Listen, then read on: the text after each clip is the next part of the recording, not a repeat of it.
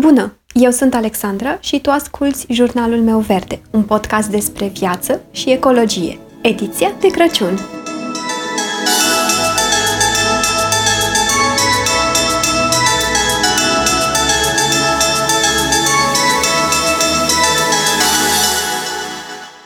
Sărbătorile de iarnă sunt plăcute pentru mai multe motive.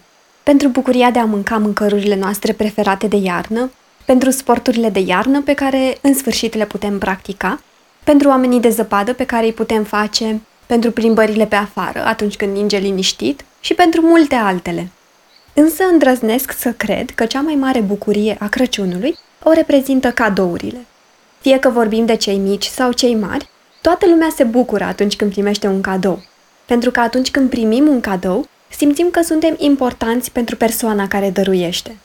Simțim că am contat suficient de mult cât să-și aloce timp pentru a căuta, cumpăra sau ambala acel cadou pentru noi. Iar pentru cei care dăruiesc, este un prilej numai bun de a face o surpriză frumoasă, o bucurie, cuiva drag. Însă cum putem să fim mai eco în ceea ce privește cadourile? Ei bine, ar fi câteva idei.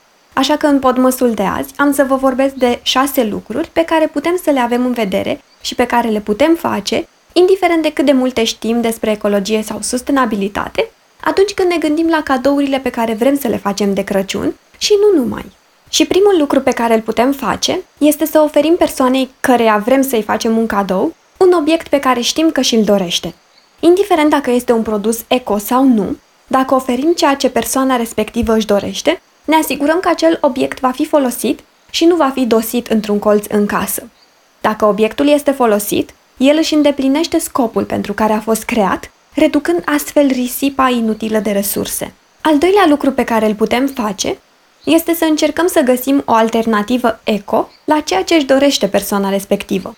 Dacă se poate, dacă există, dacă este similar cu ce aveam în minte sau cu ce își dorește persoana respectivă, dacă se încadrează în bugetul pe care îl alocasem și așa mai departe, orice alte condiții mai avem, Cred că merită să căutăm o alternativă prietenoasă cu mediul.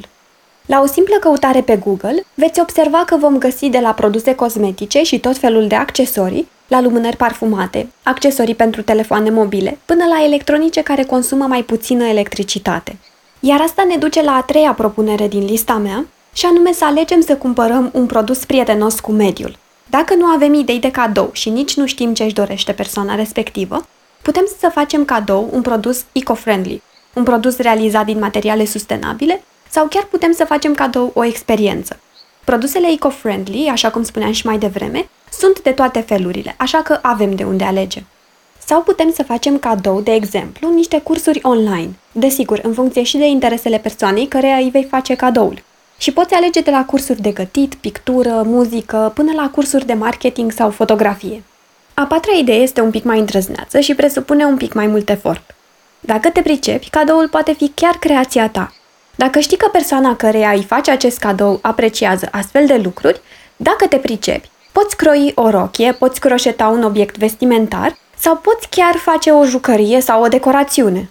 Cu siguranță, persoana care va primi așa ceva va aprecia că ai investit atâta timp în realizarea cadoului și, în plus, pe lângă faptul că acest cadou va fi unul foarte original, vei putea alege materiale prietenoase cu mediul pentru realizarea acestora. Dacă nu te pricepi, poți în schimb să alegi să ambalezi tu cadoul pe care îl cumperi. Practic, să nu-l cumperi sau comanzi gata ambalat. Așa te poți asigura că folosești hârtie de împachetat reciclabilă și alte decorațiuni prietenoase cu mediul.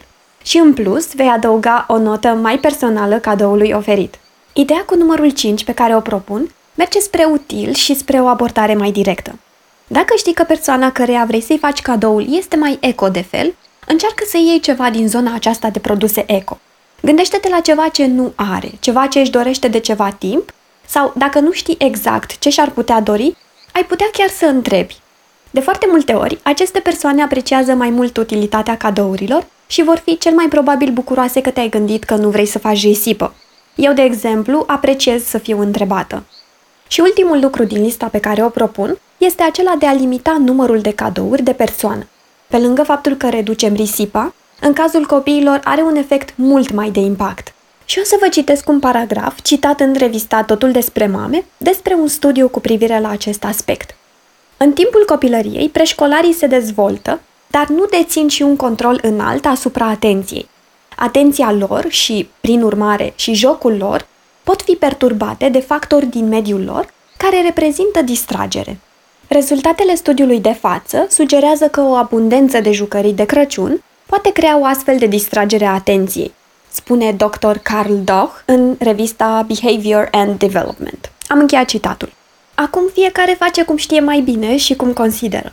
Important este să ne bucurăm cu cei dragi de sărbători și să nu ne simțim prost că nu reușim să fim 100% eco de sărbători. Așa cum am mai spus, zero waste nu există. Ideea e să ne bucurăm de sărbători cu cei din jurul nostru și să nu lăsăm sărbătorile să devină sursă de frustrare pentru noi și să ne ocupăm de ce putem și ce e în controlul nostru. Ne auzim mâine! Îți mulțumesc dacă m-ai ascultat până aici și sper să mă asculți și următoarea dată.